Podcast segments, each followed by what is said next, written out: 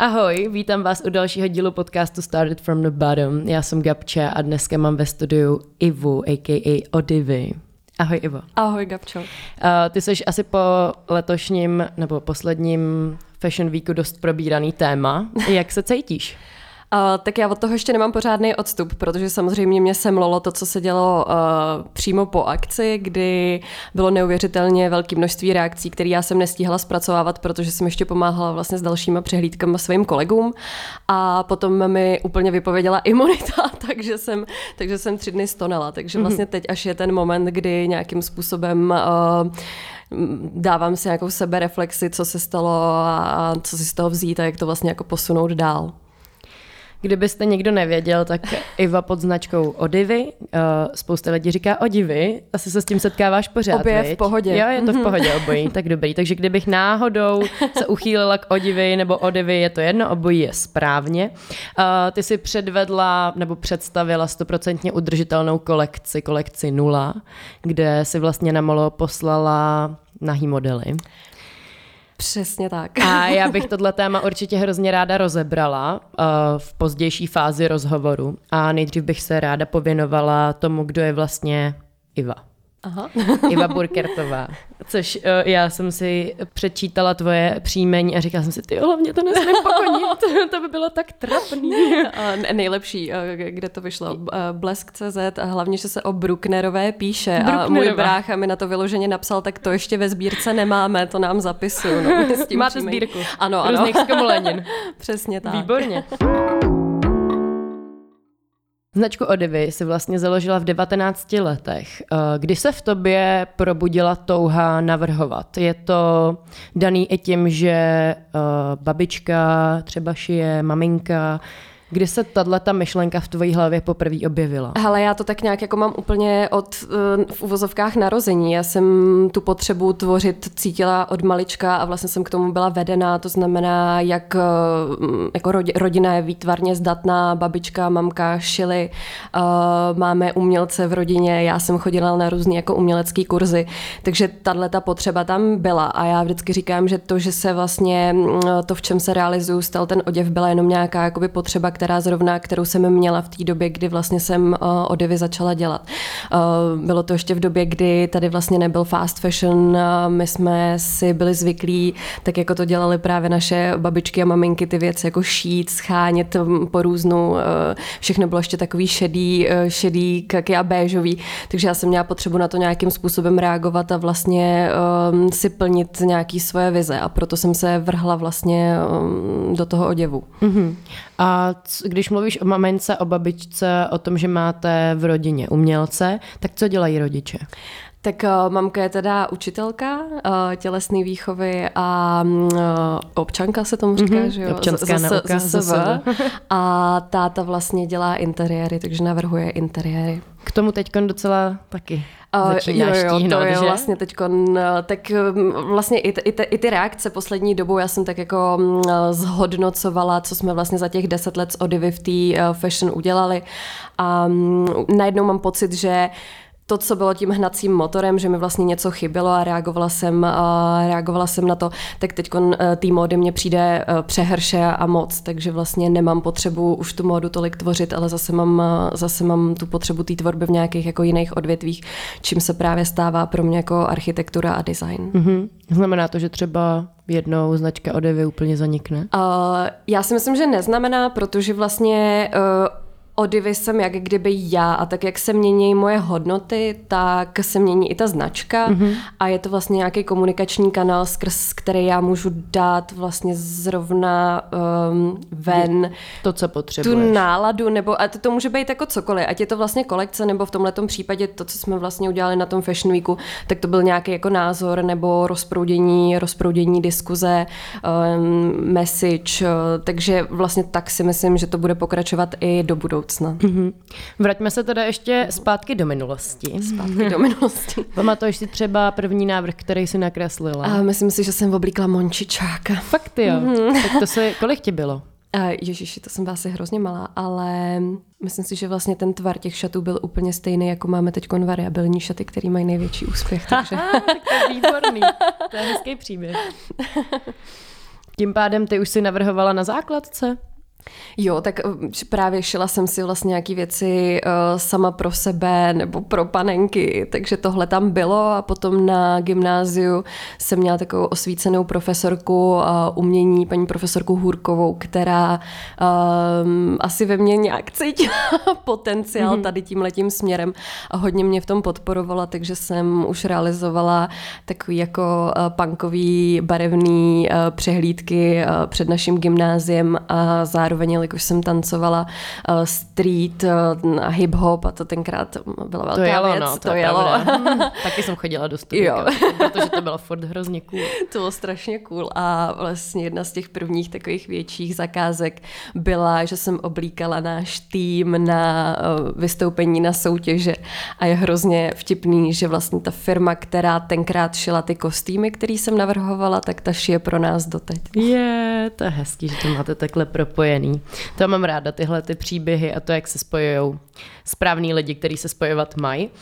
Uh, proč vlastně gymnázium tím pádem, když už si odmala věděla, že se nějakým tímhletím uměleckým směrem chceš ubírat?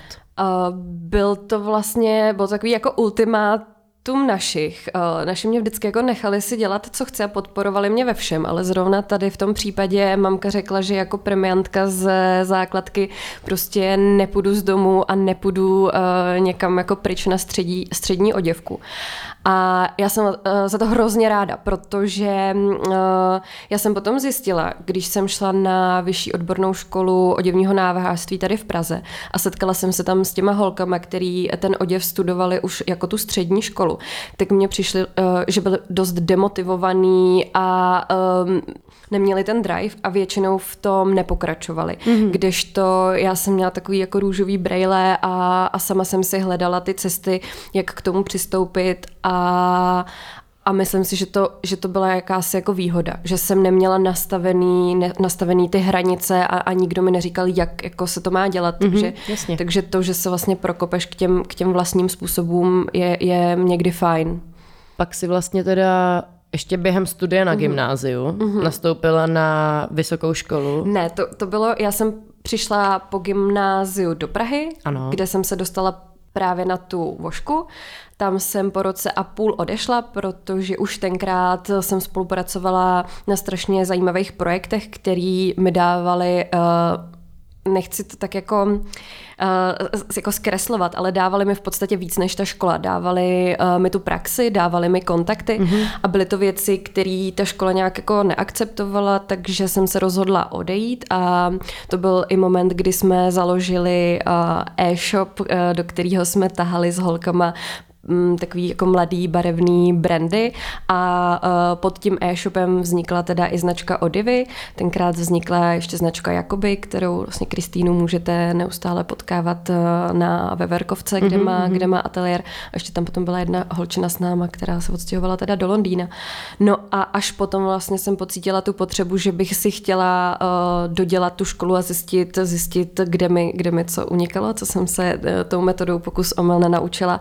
A přihlásila jsem se um, na uh, Baťovku do Zlína, což byl tenkrát uh, jeden z mála uměleckých oborů, který šli studovat dálkově mm-hmm. a dálkově jsem vystudovala multimédia a design, ale to už v podstatě bylo v době, kdy odevy nějakým způsobem fungovalo a já jsem tam dojížděla na to studium jenom jednou za 14 dní, takže mm-hmm. to nebyla úplně taková ta klasická praxe asi, kterou mají studenti uh, na tom denním studiu, kdy jako si to um, jako když se vytejrají v těch ateliérech a jako odpracují si to, no, to, to jsem nezažila. OK. Um, s holkama jste založili e-shop. Proč? Jak vás to napadlo? Měli jste potřebu sem opět přinést něco nového? Co byly třeba tvoje první zakázky, když se říkala, mm-hmm. že ještě předtím si vlastně spolupracovala se zajímavými lidma na zajímavých projektech? Co to bylo za projekty? Uh, tak řekla jsi to úplně správně. Uh, byly to nějaký brandy, kterými jsme vnímali třeba, že jsou na trade shows a fashion weekích v zahraničí, kam jsme jezdili. Tenkrát ta doba uh, byla reálně taková barevná. Já jsem měla pár brandů, většinou byly z Paříže, který tam tenkrát frčeli. Byl kolem toho i takový časopis, který se jmenoval What We Are Different.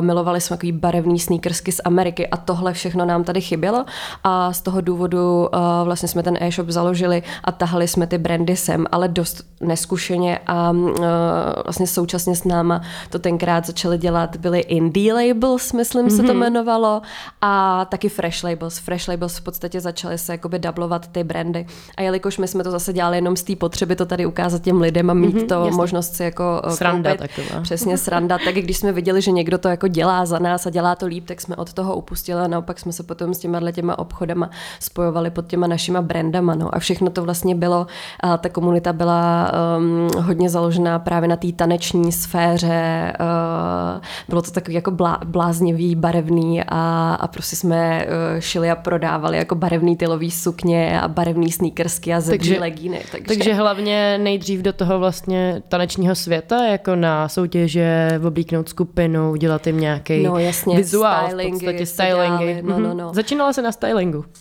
taky jsem dělala. Já jsem, uh, když jsem odešla z té vošky, tak jsem roka půl, dva dělala modní editorku v Cosmogirl, dokud Aha, nezaniklo. Okay. No, ale víš co, v 19 to byl dream come true, no, jakože uh, přesně kontakty, zjistíš, jak to funguje, tak uh, to, to bylo vlastně docela přínosný. Ale jsem ráda, že to tenkrát skončilo, protože mě to nakoplo, abych dělala víc ty své věci. Kdyby asi ten časopis trval, tak možná se tam zaseknu, zaseknu a ten, ten progres nebude takovej. Co bys poradila vlastně mladým lidem, který uh, začínají s tímhletím, s tímhletím průmyslem, což je vlastně vtipný, že to by se asi poradila, vůbec to nedělejte, už je nás tady ne, ne, moc, ne, už je tady všeho myslím, moc. Ne, já si myslím, že vlastně um, já teď apeluju na tu mladou generaci, která si myslím, že to vnímá mnohem líp než ta naše generace nebo ta starší, uh, protože si myslím, že bere, uh, dejme tomu tu udržitelnost jako nějaký standard. A já si myslím, že je to jenom o nějaký jako redefinici toho fashion průmyslu. To znamená, že začít to dělat líp a teď my už jsme ty lidi a ty brandy, který to mají nějak jako zajetý a ta změna je pro nás strašně složitá.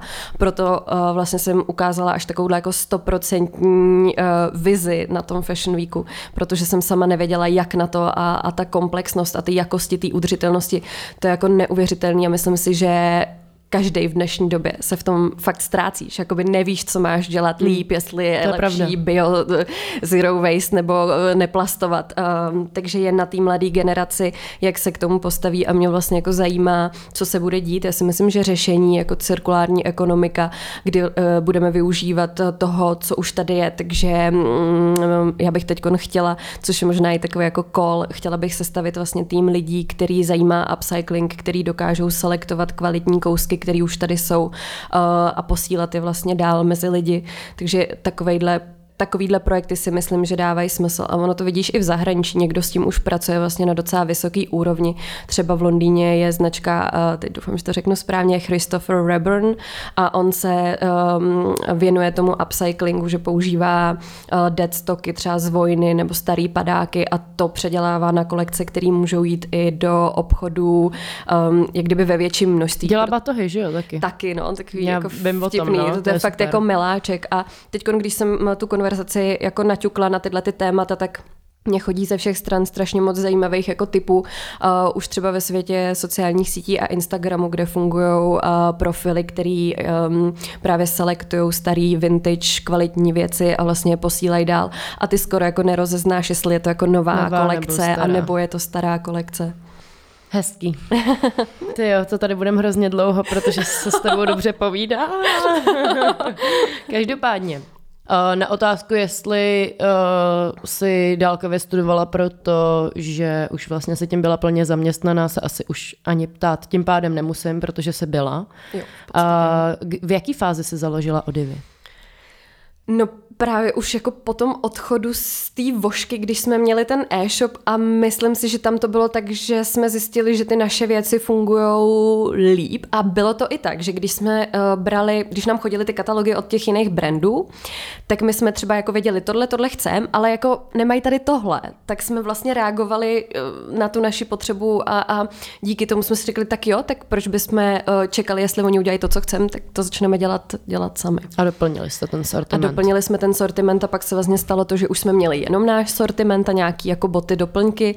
No a potom jsme se nějak jako e-shop skončili, rozdělili jsme se a každý si šel tou vlastní cestou.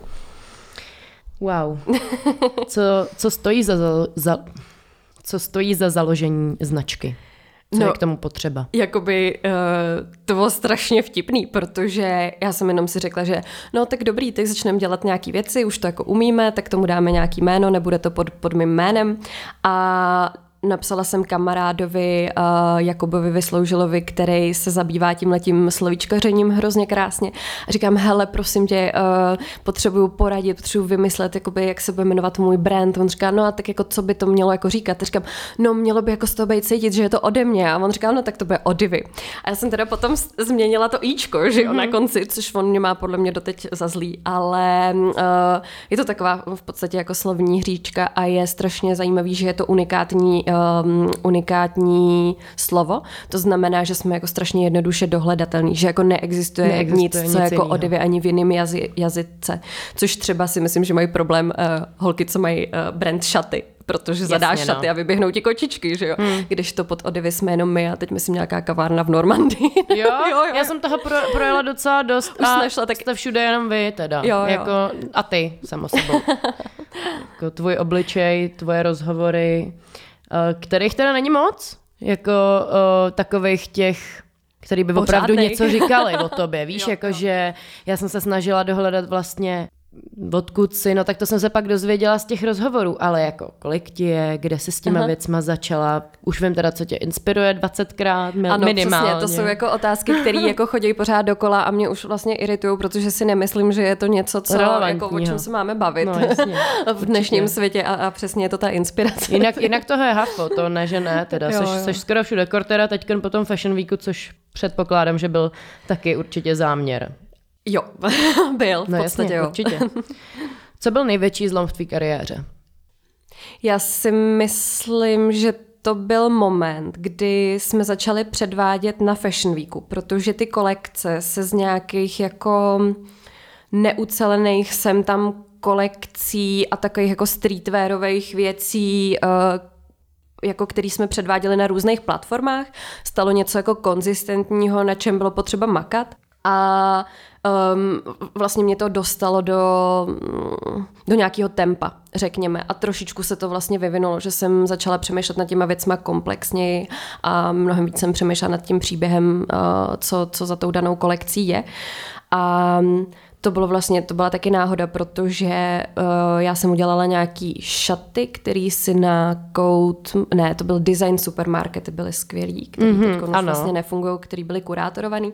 Tak na jednom design supermarketu si koupila moje šaty jedna slečna, další je viděla, která měla butik, ptala se, kdo to je, pak mě teda vtáhla do toho butiku a když jsme řešili, že bych chtěla na Fashion Week, tak se za mě zaručila, že mají v tom butiku oskoušený ty moje věci a že mě zná a že to dám. Takže to byl jakoby moje první prezentace na Fashion Weeku a potom se měnilo vedení z Prague Fashion Weekendu, pod taktovkou Olo se toho stal Prague Fashion Week, eh, pod taktovkou Lukáše Loskota a oni taky si kurátorovali vlastně ty designéry trošičku už jinak a Uh, tam já jsem měla strašný jako štěstí, myslím si, že tomu trošičku i napomohlo to, že naši kampaň k jedný z těchto těch jako prvních komplexnějších kolekcí dělal Honza Grombyřík, který dělal tenkrát i první Blue Paper, takže jsme měli uh, šanci se představit uh, tenkrát v právnické fakultě. Tak, mm-hmm. právnické fakultě. To byl rok jaký?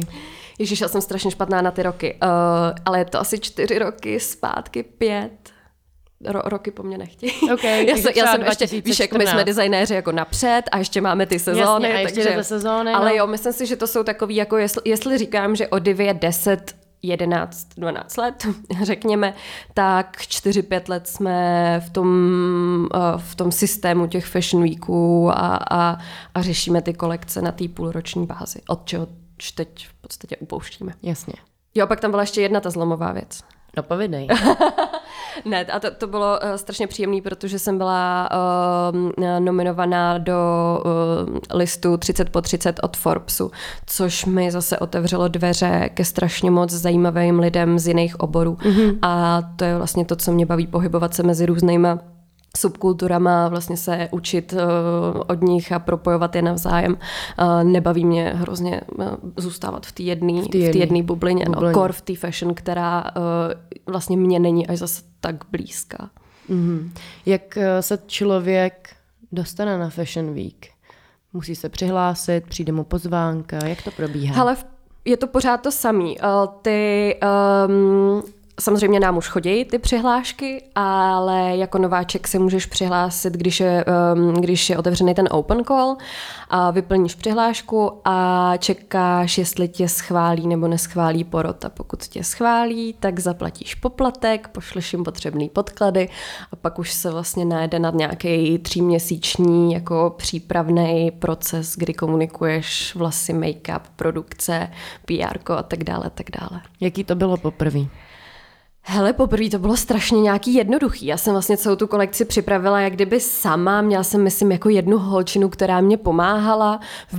Pamatuju si, že na fitting jsem dokonce přišla, že jsem tam byla jako sama, pomohl mě s tím přítel a volala jsem jedný kamarádce, hele, přijď, je to divný, jsme tady takhle. A teď to, a, a tenkrát se to jak kdyby stalo a bylo to skvělý a, a, a nějak to jako fungovalo, ale pak to úplně nabralo šílených rozměrů a miliarda stážistů a prostě miliarda lidí kolem toho. A teď je to fakt jako blázinec. A já jsem říkala, jak, to, jak jsme to jako nebo bylo to tím, že jsem byla mladá a měla jsem více energie, nebo jsem byla tak naivní.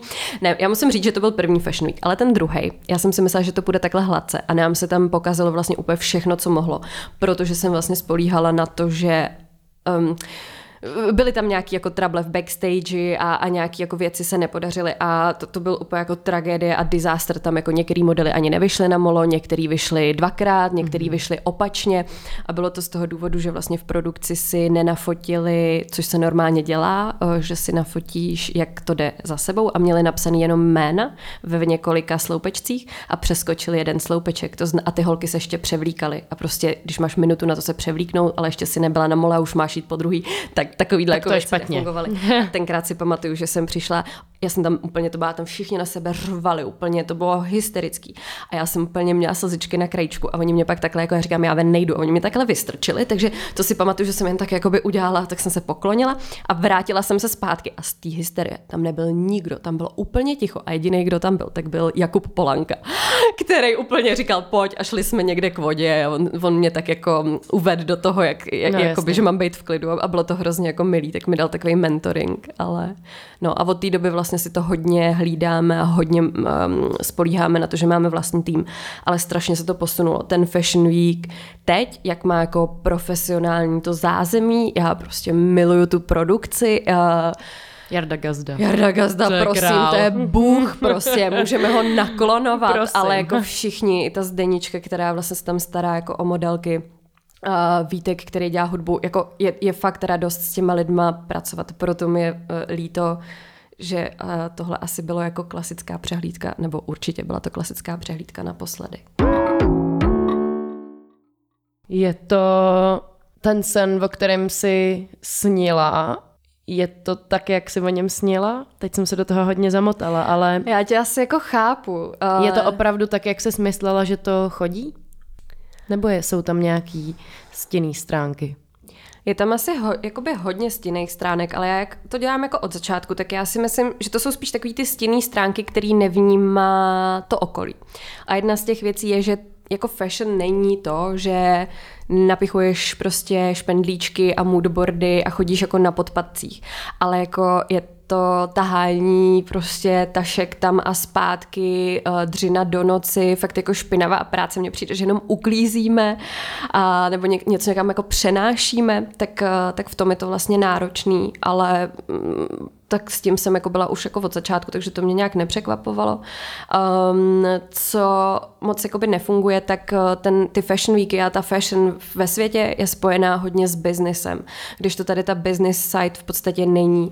Tady um, já třeba mám zkušenosti z Budapešti, z Londýna, z Berlína, uh, kde ten Fashion Week je od toho, aby tam návrhář předved kolekci, kterou potom jakoby odprezentuje bayerům a médiím a ty s tím nějakým způsobem pracují. To znamená, nakoupí tu kolekci, udělej si objednávky a tak dále, tak dále.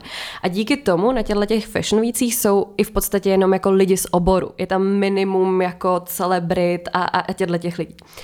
Když to u nás je to naopak. Tady není nikdo, kdo reálně za tebou po přehlídce přijde a řekne jasně, takže chci model jedna desetkrát, tady to chci tolikrát, tohle máte to i v jiný barvě. To tady prostě neexistuje. Tady uh, je Fashion Week spíš společenská událost, na kterou se chodí uh, lidi vyvětrat, vyvíst, ukázat nějaké jako outfity, které si asi nemají kam jinam vzít a ale tím to jakoby hasne a to je strašná škoda. A neříkám, že to je jako vina ani těch lidí, ani Fashion Weeku, ani nás návrhářů, je to nějaká jako společná práce to, to změnit. Uh, Mně se sem jednou podařilo dostat právě bajerku, která nakoupila jak nás, nebo nakupovala jednu dobu nás ze Saudské Arábie, nakoupila i další designéry, ty mi potom volali, říkali, cože, to je prostě neuvěřitelný, že se jako tohle to stalo. Říkám, no ale jako to, co je uh, zase v cizině standardem, tak, tak tady se bohužel jako neděje, ale je to i to, to vzdělání, že si ty lidi jsou připravení na to, to tady kupovat nebo nekupovat. Hmm. Je to ještě jako běh na dlouhou tráť. A myslíš, že se tohle do budoucna může změnit? Protože teď, jak mi o tom povídáš, tak pak mi Fashion Week dávají smysl. Ale to, jak vlastně to chodí u nás, uh-huh. mi dlouho smysl nedávalo.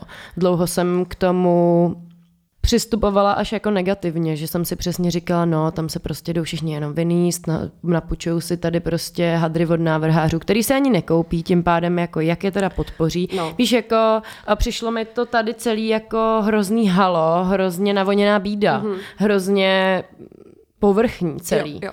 Hele, to je to jako přesně, jak to říkáš, no, je to, je to ta povrchnost, ale zároveň vem si, že pro nás, pro designéry, když jakoby oddělím tuhle tu stránku toho, toho publika, nebo toho složení toho publika, nebo to, co to znamená pro tu veřejnost, a, a to, to, jak se o tom potom píše, tak je to o tom, že my tu kolekci doděláme, připravíme a ty materiály a to, že předvádíme na platformě tohohle typu, je pro nás strašně kredibilní do zahraničí. Takže na základě toho, že třeba viděli moji kolekci tady v Praze, tak si nás potom dvakrát pozvali do Budapešti, kde už to jako chodilo jinak.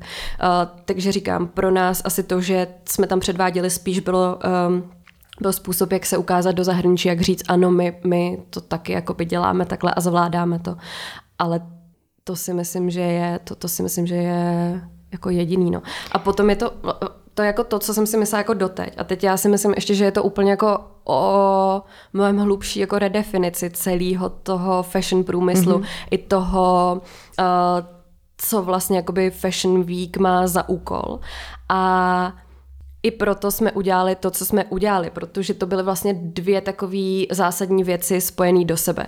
A já vždycky říkám, že hledáme uh, balans v extrémních kontrastech. A tady my jsme předvedli kontrast uh, té strašně pure myšlenky o té komplexnosti, té udržitelnosti a to je ta kolekce nula. A druhá věc je, že jsme tuhle kolekci nula zasadili na platformu toho Fashion Weeku, který je, jaký je ke kterému mi vlastně jako nejlepší metafora přišla uh, ta kolektivní slepota z pohádky Císařovi nový šaty. A vlastně jsme to zasadili tady do toho, do toho dramatického luku. Bylo to i z toho důvodu, že já jsem teď dvě sezóny nepředváděla, protože mě to nedávalo smysl, mě tam chyběl dialog. Uh, většinou pro nás to není jako sedm minut nějaký vizuální věci, kterou ty lidi tak jako v rychlosti načerpají. Pro nás je to uh, jako mnohem víc uh, věcí a hlubší příběhy, který skrz tenhle ten typ prezentace moc nejde odvyprávět. A proto já jsem si jakoby takhle šťourla vlastně i do toho způsobu té prezentace a samozřejmě se to stalo, protože zase jenom lidi viděli, jak kdyby, ne všichni, ale často to bylo interpretované tak, že vidí nahotu, vidí nějakou provokaci, ale absolutně jim unikala ta uh, zásadní, zásadní myšlenka. myšlenka. A mhm. přitom tu komunikaci jsme se vlastně snažili jako dost dobře vyladit, že všem chodili nějaký materiály i předem, i vlastně na přehlídce si něco dostal, ale málo kdo jako málo kdo jde do hloubky, málo kdo se o ten příběh zajímá a je zajímavý, že to se budu opakovat, ale já říkám, že vlastně co nás může zachránit je to, že budeme znát příběhy za tím, co konzumujeme. A v tomhle případě mě došlo, že je důležitý znát i příběhy za tím, co komentujeme, protože většina, většina těch komentářů nebyla kdyby... Uh, relevantní. No, relevantní. No, ještě se o tom určitě rozpovídáme. uh, Mám tady... Tady budeme ještě zítra, co? možná, záleží, jak moc se budeme povídat, ale myslím si, že hodně. Uh, tím pádem uh, ti to biznesově dává smysl. To, jak to u nás chodí. Ne, právě biznesově ne. Eh, udělali jsme si z toho platformu uh, dostat ven mezi lidi nějakou message. Mm-hmm. Tentokrát jsem ještě využila té platformy právě toho, že jsem jak kdyby trošku zesměšnila ten catwalk a to, jak to chodí. Příště bych chtěla pracovat s nějakýma víc multimediálníma prezentacemi, do, který právě, do kterých právě vtáhnu toho diváka a bude vystaven nějakému dialogu a bude muset. muset. Skoro bych to právě chtěla koncipovat to, že bude muset si zjistit, o čem to je, jinak ho nepustíme. Jasně, no. A mně se docela líbí uh, Stockholmský Fashion Week, zrušil sám sebe, respektive přetransformoval se právě na takovou platformu, která združuje ty lidi kolem fashion a vyvolává nějakou jako diskusi a, a, a mění v podstatě... Edukuje. Edukuje, no což, což si myslím, že by měli udělat všichni. Já, já hrozně apeluju, protože my vlastně první věc, kterou jsem věděla, že je strašně jednoduchá, kterou můžeme udělat a která mě přijde v tom systému nesmyslná, je sezonalita a to, že nám jako někdo diktuje prostě, že musíme nový v oblečení, trendy. A ono to tak i bylo. My, když jsme nebyli schopní dělat jakoby kolekci každý půl rok, tak jsme jak kdyby nebyli kredibilní. Ale myslím si, že to vůbec nereflektuje to, jak se mění jako dnešní svět a společnost. Že naopak ta výhoda je teď jako jednou jednou season, takže my jsme upustili od sezón a věci, které děláme, tak nejsou určený na jednu sezónu, ale jsou určený prostě na celý život a máš nějaký důvod k tomu si tu věc jako koupit. A já bych byla strašně šťastná, kdyby jsme eh, přesvědčili Lukáše Loskota a Pražský Fashion Week, kdyby jsme byli první Fashion Week, který upustí od sezon. To by bylo krásný. To by Přeji hodně štěstí, stoprocentně. Kam všude jste se s Odivy podívali po světě? Jak na Fashion Weeky, tak kde vás třeba nakupujou nebo nakupovali? Jo, jo. Uh, tak asi jako nejzásadnější pro mě a nejbližší uh, mi je ta Budapeš, kde uh, se předvádějí designéři, kteří jsou dost podobní nám a kteří jsou pro mě uh, v podstatě takový vzory. Oni jsou jak kdyby pět let napřed, si myslím, před náma. A, takže Budapešť, pak jsme předváděli v Singapuru, jsme měli pop-up, v Chicagu jsme měli pop-up, v Berlíně jsme byli, v Londýně jsme byli a nejzásadnější asi Saudská historka Arábie. Saudská Arábie, to je právě ta bajerka, o který jsem mluvila, která si mě tenkrát našla přes Etsy, myslím, kde jsme měli nějaké věci a objednala si nejdřív pár kusů pro sebe a pak uh, si vyžádala line sheety a price listy, což třeba tady taky vlastně hodně designerů jako po, fe, po, po Fashion Weeku nemá, když, když za tebou by přišel ten, ten buyer, tak ty mu musíš ukázat ten katalog a kde jsou ty ceny, které jako takhle to, to, tady to prodávám vám, tady za to to prodáváte vy a tak dále, tak dále. To, to moc jako tady ty designéři nemají, pro ně to tou přehlídkou končí. Takže my jsme to měli, jsme taky vycepovaný a poslali jsme jí to a ona udělala v objednávku, ale vlastně jako docela velkou objednávku a tenkrát nám to přišlo a říkali jsme si, hele, to je jako, to je, to je jako hustý, tak, tak teď to budeme zpracovat. A pak někdo říká, ale počkej, to není v korunách, to je v eurech. A já úplně, že pomoc. Takže přesně ty naše výroby jako v Hradci, kde byli zvyklí dělat ty kostýmy a pár jako mikin, tak, tak všichni najednou jako jeli úplně jako nonstop, ale říkám, no jak jsem měla ty komerční zakázky a právě ty taneční kostýmy, tak jsem jako by byla zvyklá dělat a, a měla jsem za sebou tu produkci uh, vychytanou. Kvanta. Kvant, ani ne, jako to nejsou kvanta, furt to jsou jako hodně limitované uh, edice. Kolik toho ale bylo? Jako, Kolik toho objednali? No takhle, ty první objednávky, ty jo, to bych kecala, ale nechávalo se to našívat třeba po 10-20 kusech, třeba 10, takže třeba 150-200. Hmm, to už Takhle není to, málo. To není málo.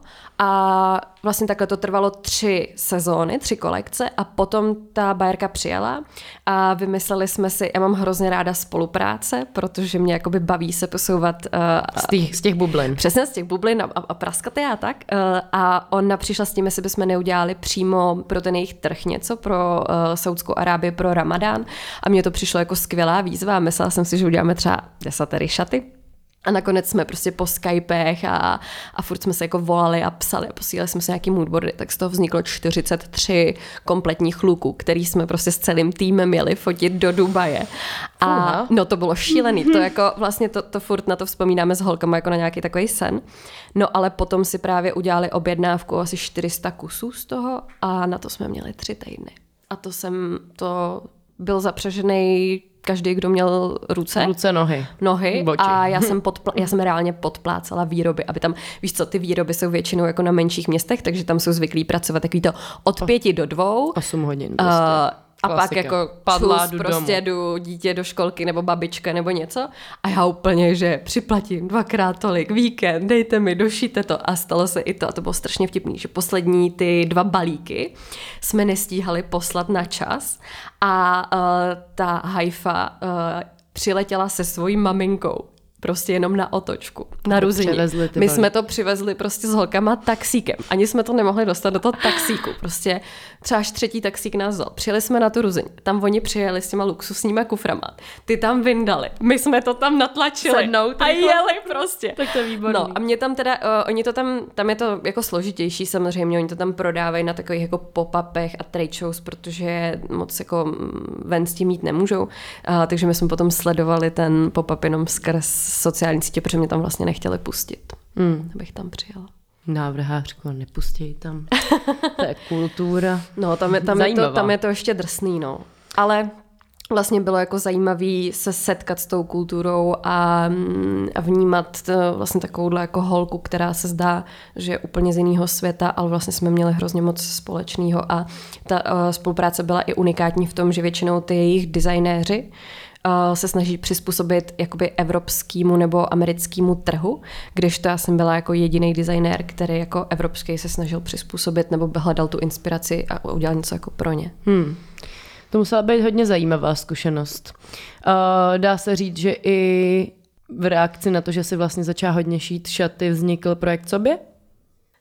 Ne, to Ne? ne? Nebylo, ne, to, nebylo to s tou Saudskou Arábí, ale bylo to proto, že za mnou chodily holky, který uh,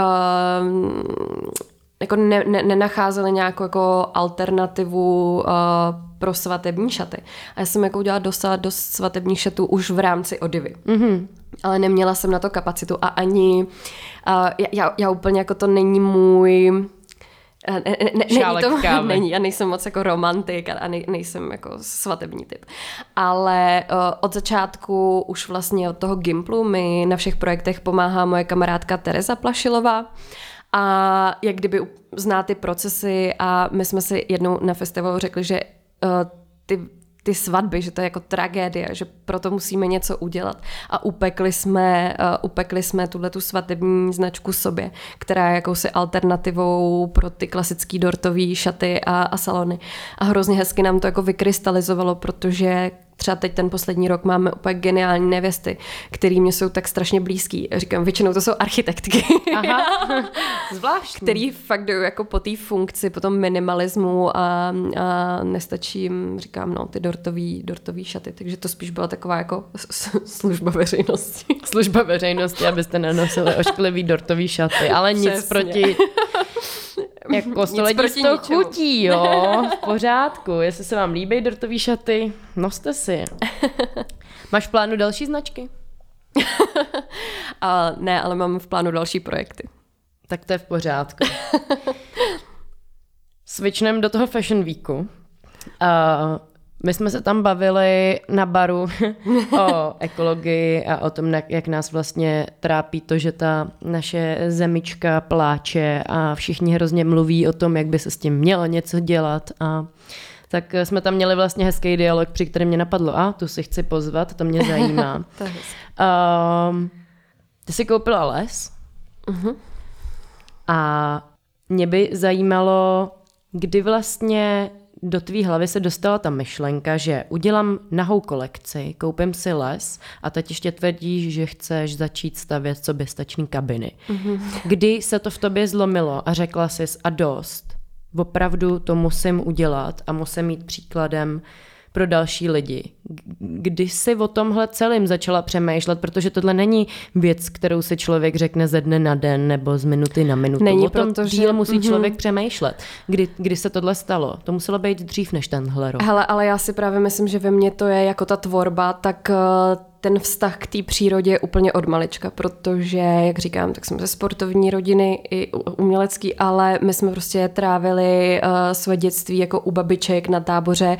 Mojí největší vášní bylo jako přijet k babičce, vzít si koš a jít sbírat byliny a léčit tím prostě celou vesnici, takže z toho třeba pak vypadla i ta spolupráce s Nobily Steely a s českou uh, bioznačkou, protože jsem vlastně, mě chybělo něco designového, ale bio a českého na trhu, tak, tak z toho důvodu tahle kolaborace.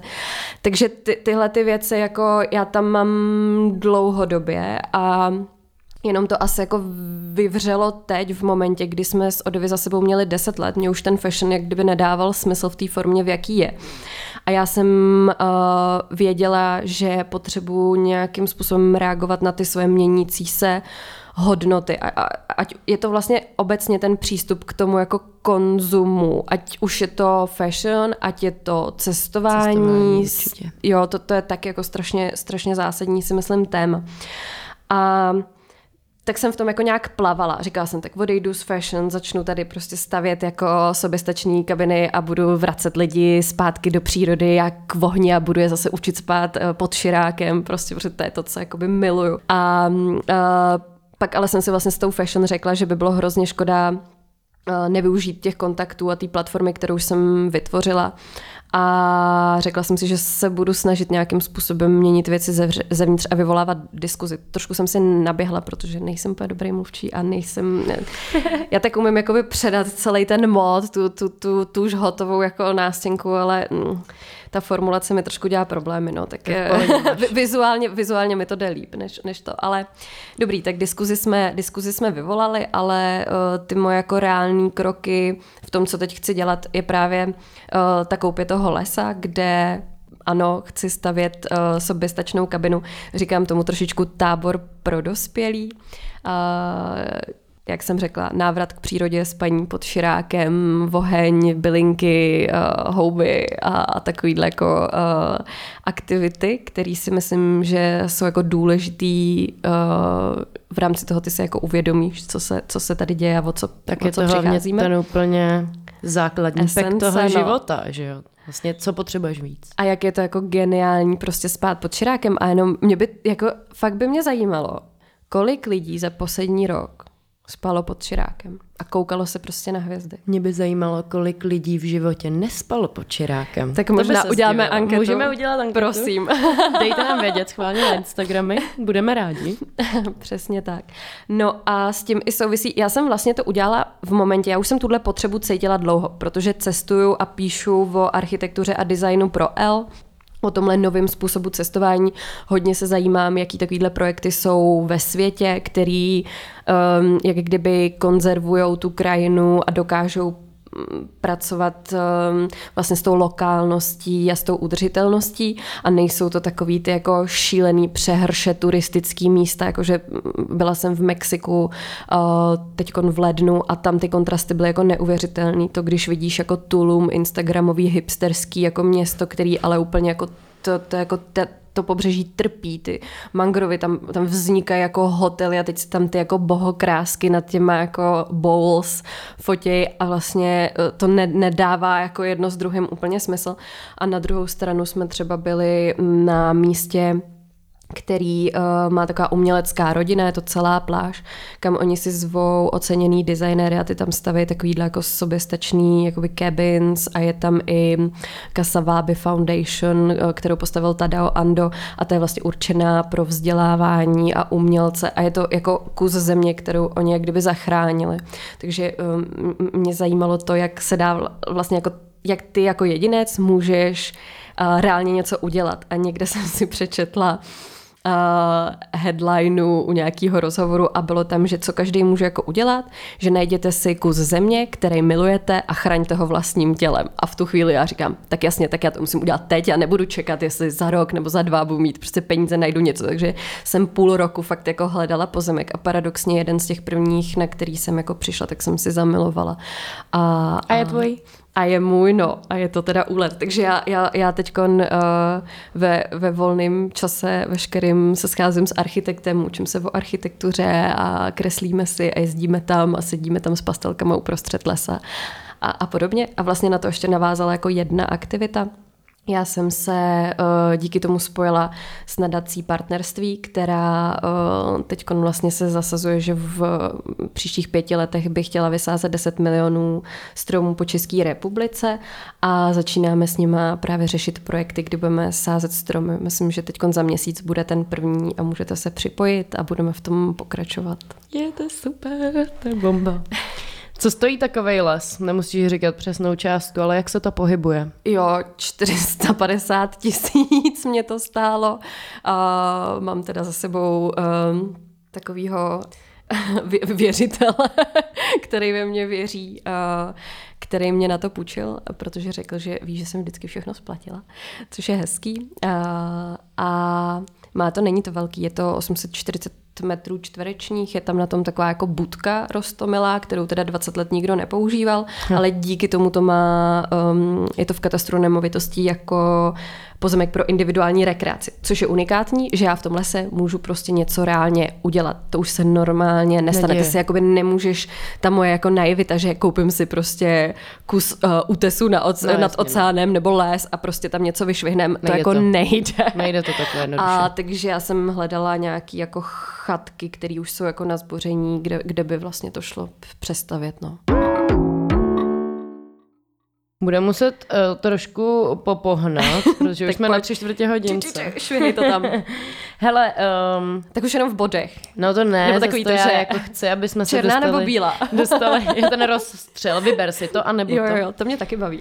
no, tak to úplně ne. Mě zajímají pořádný gro myšlenky, pořádný gro myšlenky. A jaký jsi měla reakce na, na tu kolekci? Asi dost smíšený, že? Mhm. Uh, No, jako a, a, absolutně ta škála těch reakcí byla neuvěřitelná a bylo zajímavé, že my jsme jako zasáhli i takový lidi, který normálně jako nezasáhneš a často uh, vlastně ta moje jakoby bublina a ta, ta, ta jako odborná veřejnost uh, i z řad designérů, ty ohlasy byly takový jako skeptický a, a něco ve stylu, že jako účel nesvětí jako prostředek, ale já musím říct, že jasně jsou tady nějaké iniciativy, upcyclingy, lokálnost, ale my, my to těm lidem cpeme celou dobu tu lokálnost, ale jako uh, to je strašně malá jako bublina, tady se musí ty změny dít radikálněji a jako v širším měřítku. Hmm. A samozřejmě je to tak, že musím říct, že nejvíc mě potěšily reakce od lidí, kteří se uh, ty udržitelnosti fakt do hloubky uh, věnují. A vypíchla bych jednu a to bylo skvělé. Uh, pozvali jsme jednu slečnu, která se věnuje uh, cirkulární ekonomice a psala i knížky tady na tohleto téma a my jsme jí v pozvánce napsali, že uh, předvedeme stoprocentně udržitelnou kolekci. A ona mi pak psala, no tak když mi to přišlo, ta pozvánka, tak jsem si říkala, hm, tak to je pěkně pokrytecký, protože kdybych chtěla předvíst stoprocentně udržitelnou kolekci, tak by to bylo nic. Takže a ty? To, no, hm, a je to nic. Mm-hmm. Takže to bylo vlastně skvělé, že ty, ty lidi, kteří s tomu věnují, absolutně pochopili jakoby můj point a strašně tomu fandí. Uh, Potom jsou lidi, kteří, jak kdyby ta vizualita a to, do čeho jsme to zasadili, ta pohádka a ještě to našťouchnutí toho Fashion Weeku, tak jakoby um, ta, ta prezentace a ta um, taková jako až apokalyptická jako vize přebyla tu myšlenku. Takže spíš komentuju to vizuálno, což se většinou právě u toho Fashion Weeku děje a je to, podle mě je to ten problém těchto těch jednostranných vizuálních prezentací, ale vlastně na to jsme chtěli narazit, takže asi jsme narazili Pořádku. do správného. A um, pak, pak jsou jakoby hej, hej tři, já jsem se s tím nikdy moc nesetkala, protože jsem nikdy takhle jako veřejně z kůží na trh nešla. Doslova. A, do, doslova. no, eh, po, počkej, to ještě jako hodně těch komentářů je ten, proč jsem nevyšla nakonec já nahá. A jakoby já, já, já, já, já toho já toho lituju a já to dám ještě. Dáš to. Takže já, já čekám třeba jako, jestli buď mě někdo pozve na nějaký Fashion Week, abych to tam dala, anebo jestli, nevím, nafotím nějakou titulku někde v kolekci, nebo něco takového. Takže ano, to, to já určitě dám. Já s tou nahotou, eh, nebo s tím tělem nemám problém, to už jsme se tomu věnovali dřív, ale eh, tady to asi bylo v jiných souvislostech ještě. No a takže ty hejty toho okolí, jo, ty mě spíš vlastně jako ukázali to, jak, jak vlastně některý lidi vůbec s tímhle tématem ještě nepřišli do styku, ale hmm. jako vůbec. Vůbec. A, a ty jejich jako mm, argumenty jsou úplně jako zcestný. A pak mám teda mm, strašně moc krásných inteligentních komentářů, které jsou třeba mimo, teda takhle, jsou negativní, ale nejsou mimo. Ale přinášejí zase mě nějakou zpětnou vazbu, vazbu. a něco, nad čím můžu jako přemýšlet. Hmm. No, já jsem... Tak to zase nebylo moc krátký. No, to je v pohodě, hele, to je v pohodě, to je v pořádku. A já jsem začátek. tu kolekci viděla teda z dálky, protože jsem letěla z natáčení a těsně než jsem přiběhla, tak takhle zacvakli ten, viděla, ten saténový a já, ne, nemůžu, oni ne, už ne. ne, už zasínáme, jedeme. A já, sakra, první kolekce, prostě první přehlídka, která začíná na čas, jak je to možný? No tak víš co, protože jsme nic nepřevlíkali. to, to, je pravda, no, vy jste byli rychlí, to je fakt. No, a, ale viděla jsem to. A mě osobně to vlastně taky trochu naštvalo, což si myslím, že je ale v pořádku, protože si myslím, že jste chtěli hlavně vzbudit jakoukoliv emoci. Mm-hmm. Ale co mě vlastně na tom naštvalo, bylo to, že ne to, že tam chodili nahý lidi, fakt přesně, s nahotou nemám problém. Naopak vlastně tvoje kolekce nula v létě, kdyby lidi ji vzali, tak já bych chodila jenom v kolekci nula.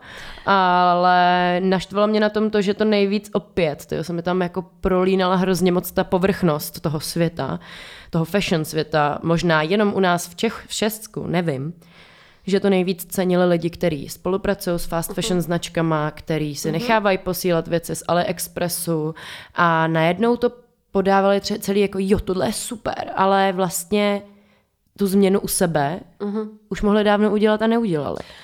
Hele, ale tohle je právě, mm, já jako by tím nechci vlastně jako moralizovat a nechci říkat, že já to teď dělám líp, nebo jako bylo hodně ohlasů z té veřejnosti, že proč zrovna já, teď vlastně já jsem prostě Eh, chápeš, nemám úplně udržitelnou značku, nikdy jsem se tím jako nebo hodně okrajově se tím zabývám, nebo furt si myslím, že lokální designer je udržitelný nebo udržitelnější Jasně. než fast fashion, ale že tam byly tyhle reakce, ale já říkám, hele, to není o tom, jako že já, já si zametám na svým, já teď se budu snažit jako chovat líp, ale neříkám, že se budu chovat jako v celé škále. Mm. A to samý, jako je, je to s těma ostatníma. Já jim dávám nějaký podmět pro tu změnu, ale ne, jako nebudu Co nikoho ale soudit. Po nich chceš tím pádem?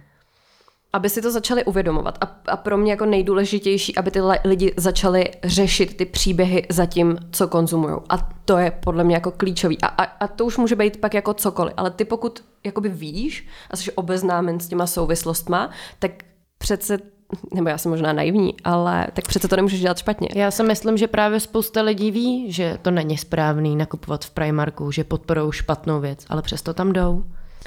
Hele, Jak ale... tohle změnit?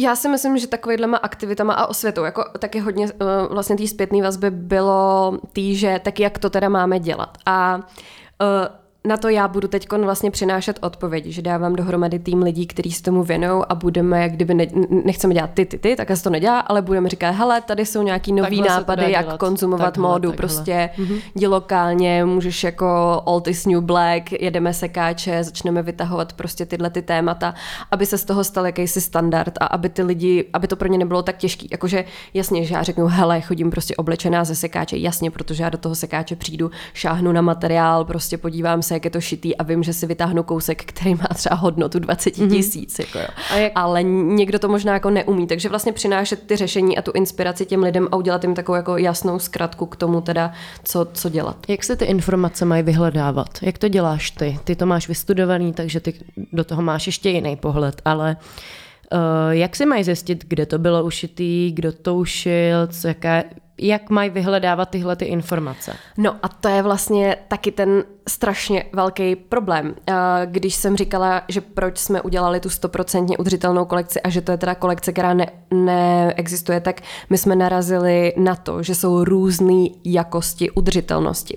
A když bych to měla říct nějak jako jednoduše, tak ta stoprocentní udržitelnost je teda nic. A pak máš jako jednotlivý věci, co děláš líp. OK, jsem lokální, OK, mám certifikovaný materiály, nebo jsem upcycled, nebo nebo. A těch jako položek tam je strašně moc. A ty lidi jsou v tom ztracený. A co bych chtěla vlastně vytvořit s odborníkama, který se tomu věnují, jak kdyby takovej checklist, to znamená, že ty bys potom přišla uh, na web nějaký značky a ta značka by tam tenhle checklist měla vyškrtaný. Takže ty by si věděla, co z toho, co můžeš, mohl ten produkt udělat líp, tak udělal. Takže, mm-hmm. ale nikdy to nebude to všechno, protože to všechno je nic. Nejde. To, ta, to tam nejde. jako cokoliv, to, to může být i blbost, jako doprava, to, že ti to pošlu, vždycky tam nějaká jakoby stopa je, ne, jako nebudeme si nalhávat, že, že není, jako je, je to utopistická myšlenka, je to jen ta idea, ale vlastně skrz to já chci, aby si ty lidi začali uvědomovat právě ty jakosti udržitelnosti a uh, hodně i narážím na ty velké značky, které dělají protože se ta udržitelnost stává trendem, což, což jakoby dobře, ale ty velké značky toho zneužívají v rámci toho greenwashingu. Mm-hmm. Jako to, že prostě řeknu, že eh, je to bio a jsme jako udržitelný, ale vlastně to prodávám vedle to dalších jako, a je toho Myland. Jako, ne, ne, No, ty kritéria jsou jako různý a proto já se nedivím těm lidem, že jsou naštvaný a že nevědí vlastně, uh, jak co na to. A co ne. No. A tím pádem s, tím, s tohletou myšlenkou, s tímhle certifikátem teda, uh-huh. chceš jít do globálu? No ideálně, já jsem, jako, co vlastně uh, je i taková naše vize, že bychom se snažili přesvědčit uh, mnohem víc značek a designérů, aby upustili od té sezonality, protože to mi přijde, že je úplně jasný a klíčový a jednoduchý krok protože to, to jako víme, že je špatně a, a můžeme to udělat hned. A druhá věc je jim nabídnout eh, takovouhle, takovouhle, dejme tomu jako tabulku. A já si myslím, že možná už někde něco takového jako podobného existuje, jenom to zase jako nedošlo do toho, do toho globálního jako měřítka. V podstatě to, že ty máš jako u každého toho produktu uh, teďkon uh, jako je na to prostě zákon, že ty tam musíš mít napsaný složení materiálový, odkud to je a prací prací symboly. A tak to si najdeš představ... na cedulce. Jo, jo, to vlastně musí všude jakoby ze zákona být, ještě v té řeči uh, toho místa, kde se to prodává. Ale představ si, že tam máš ještě jak kdyby tuhle tu cedulku, na kterou se podíváš a ty vidíš, že třeba uh, do kolika kilometrů to bylo vyrobený, odkud pochází ten, ta, ta, ta bavlna. Jo, uvidíš všechny tyhle ty jako souvislosti, který, nebo třeba co, co s tím pak vlastně se dá dělat s tímhle materiálem. Je to něco, co se zase vrátí do přírody, protože je to rozložitelný, nebo je to polyester, který musím vzít a musím ho zase jako zpátky. Eh, takže to si myslím, že kdyby něco takového jako existovalo, začalo to fungovat, tak neříkám, že musíme stopnout fashion, ale je to fakt o té redefinici, aby, aby se to dělalo správně. Plánuješ teda vlastně pokračovat v tomhle obrovském programu, který započal kolekci nula na Fashion Weeku? No, jako hrozně ráda bych, hrozně ráda bych předávala ty informace a inspirovala ty lidi, ale jakoby ne, ne já, ale nějaký jako tým odborníků, který se kolem mě postupně uh, skládá, protože já sama uh, si myslím, že se mám co učit, takže já se budu učit společně s těma lidma a budeme na tom společně pracovat. Budou nějaký přednášky? A taky bychom chtěli, taky bychom chtěli. Zatím si myslím, že to bude hodně v té eh, písemné formě, že budeme vydávat nějaký eh, články. Dneska jsem zrovna měla schůzku s holkama videa, budeme dělat k tomu. Takže to, to by mělo vznikat. No. Tak to je taková moje, takový můj závazek. A kde to lidi můžou pak najít, až to bude rady a vydáte to? Teď řešíme, který ty média s náma budou spolupracovat, ale primárně to potom všechno budeme schraňovat u nás. Takže odivy. Takže odivy. odivy. Co je Iva bez Odivy? Co dělá Iva? Strašně moc věcí, jakoby Odivy, teda takhle, celý ten můj lifestyle se uh, protiskává do Odivy, ale já uh, miluju právě ty extrémní kontrasty, takže uh, mám strašně ráda přírodu, sporty, snowboard, teď moje nová, nebo nová vášeň, taková za posledních pár let vášeň jsou jelezení na feratách, zrovna teď nedeme o víkendu, aby jsme si vyčistili hlavu. Uh, je, to, je to yoga, je to právě zájem o architekturu, o umění, o kulturu, takže fakt ráda mm, posouvám ty hranice jako svoje i těch ostatních lidí a ráda ráda, ráda objevuju a vlastně co mi asi přijde nejhorší je nějaká, jako, nějaká stagnace a, a zůstávat na místě. No. Takže takový to kliše jako cesta je cíl, tak, tak, tak to jsem já. Asi jako ne, nikdy nepřestanu a vždycky to budu pušovat a, a posílat dál i, i kdyby to nemělo dopadnout úplně dobře. Ale prosím tě, záži- já mám ještě jedno, že zážitek uh, nemusí být kladný, hlavně, že hluboký. Takhle. No tak když jsme u těch zážitků, tak ty hodně cestuješ. Pověz nám nějaký, protože já věřím, že to cestování je hodně o, o, nějaký, o nějakém sebeuvědomění. Mm-hmm. Hodně se tam člověk učí, mm-hmm. ale mhm. je to úplně jiná forma učení se. Je to o, o světu, o kultuře, ve který si, o sobě, o svojí kultuře. Je to takový komplexní prostě jeden velký zážitek. Mm-hmm. Pověz nám nějaký takovejhle kdy jsi třeba, nevím, útes a říkala jsi si, Ježíš teď jsem si uvědomila tohle a tohle a vlastně nějaký silný zážitek, jo, přesně já, já takovýhle, ať je jakýkoliv klidně. Já tomu teda říkám, ale jako obecně uh, moment, kdy mám pocit, že můžu všechno. Mm-hmm. A to se mi přesně děje, když jsem uprostřed nějaký jako silný přírody, která jako převládá nad tebou jako nad jedincem. Takže je to většinou v Portugalsku, u oceánu, na nějakým jako útesu, kdy do tebe pere ten vítr, který jako šel přes celý ten oceán. A nebo je to v horách, kdy máš kolem sebe úplně jako ten blank paper, to bílo a vlastně jako si můžeš tam vysnít úplně jako cokoliv. Tak to jsou takový, to jsou takový jako momenty. Ale kdybych měla být konkrétní, tak já si myslím, že mě se fakt, um, co se týče toho Mexika, tak se mi hodně, já jsem jakoby přijala a měla jsem takovou fakt environmentální krizi, protože jsem viděla ty dva kontrasty toho strašného uh, bezhlavého jako konzumu, poháněného tím jako marketingem, sociálníma sítěma a vlastně Kalkul. takový to to pozlátko. A pak jsem tam viděla i jako takový snahy, lokální, krásný, upřímný jako projekty. A nebylo to vůbec v rovnováze. Hmm. Takže to, si, to jsem se jako vrátila a hodně se mi to takhle celý jako přenastavilo. Že do té doby jsem to jako pocitovala, ale ne tak silně.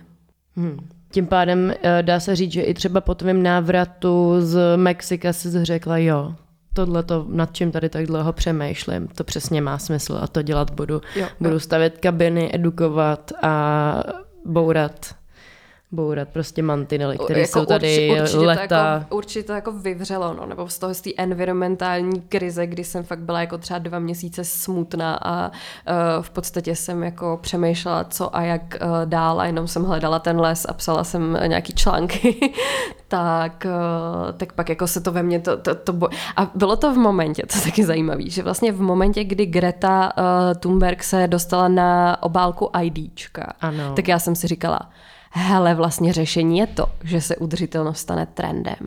A pak vlastně ta, ty lidi budou to chtít, dotlačí do toho i ty brandy. A ty brandy se prostě, aby vydělávali, budou muset změnit. A v tu chvíli jsem říkala, o, osvícení, no jasně, budeme to taky měnit jo. a jdeme na to. Tak doufám, že mě tady, tady tahle ta energie vydrží chvíli a, a, a neťafne mě to. To já doufám taky. Jaký byl plán B, kdyby to celé, co dneska děláš, nevyšlo? Uh... Co bys dělala? Plán B nebyl. Nebyl. Ale jako pravděpodobně bych byla někde kolem jako kreativy jak, jakýkoliv, no. Já, mm, já jsem takový jako idea maker si myslím, takže i nevím, co, co, cokoliv vlastně s tou kreativou, asi, asi tak nějak bych jako skončila. Hmm. Ale plán, plán B nebyl, no. Nebyl, žádnej. To je možná, proč ti to taky vyšlo.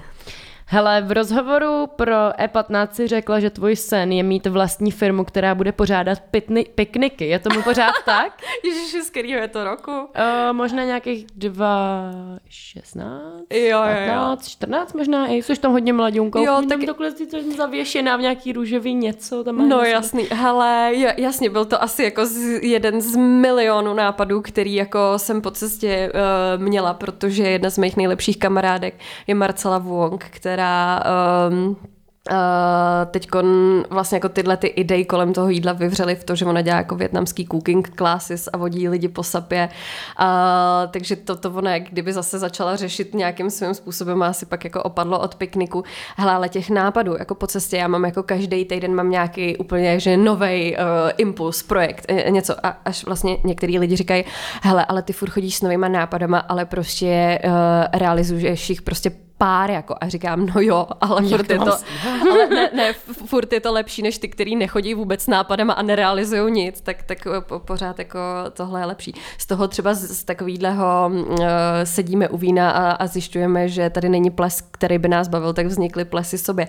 Takže to je ne, neustále nějaký takovejhle, a mě to baví, baví mě věci posouvat, rozebírat a konfrontovat. A, a cestovat. A, a cestovat. píchat do bublin a, a cestovat mezi nimi. Co je teď tvůj největší sen? Ježíš, teď jak jsi říkala to cestovat mezi těma bublinama, tak mě hned napadlo teleport, ale, ale to už jsem řešila s pár lidma, to prej nejde. Um, co je teď můj největší sen? Uh-huh. Tak mně se hrozně líbí, protože jeden z mých mentorů v rámci tady tohohle toho projektu, nebo tak dlouhodobě, je Jakub Jan, který nám uh, natáčí uh, videa on teď přišel s pořadem uh, Slipstream Effect, který se uh, věnuje jakoby self-developmentu, řekla bych. A on si dal takový jako um, předsevzetí, nebo určil si jak kdyby tři cíle, uh, který, který teď jako intenzivně s nějakýma um, pomůckama eh, chytřejších jakoby plní. A já jsem díky tomu začala právě přemýšlet eh, za poslední týden, co se to trošku uklidnilo po Fashion Weeku, nad svýma třema cílema. A mám jich pět a neumím si vybrat.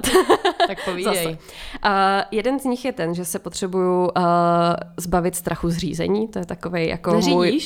Uh, mám řidičák, už jsem měla dvě auta, dokonce jsem si dva roky zpátky pořídila uh, multivan, že ho přestavím na obytňák a před to je můj nejoblíbenější způsob cestování. Jasně. Takhle cestujeme s holkama, že ho přestavím, to se nestalo, protože jsem měla strach sednout za volant. Takže zbavit se strachu z řízení.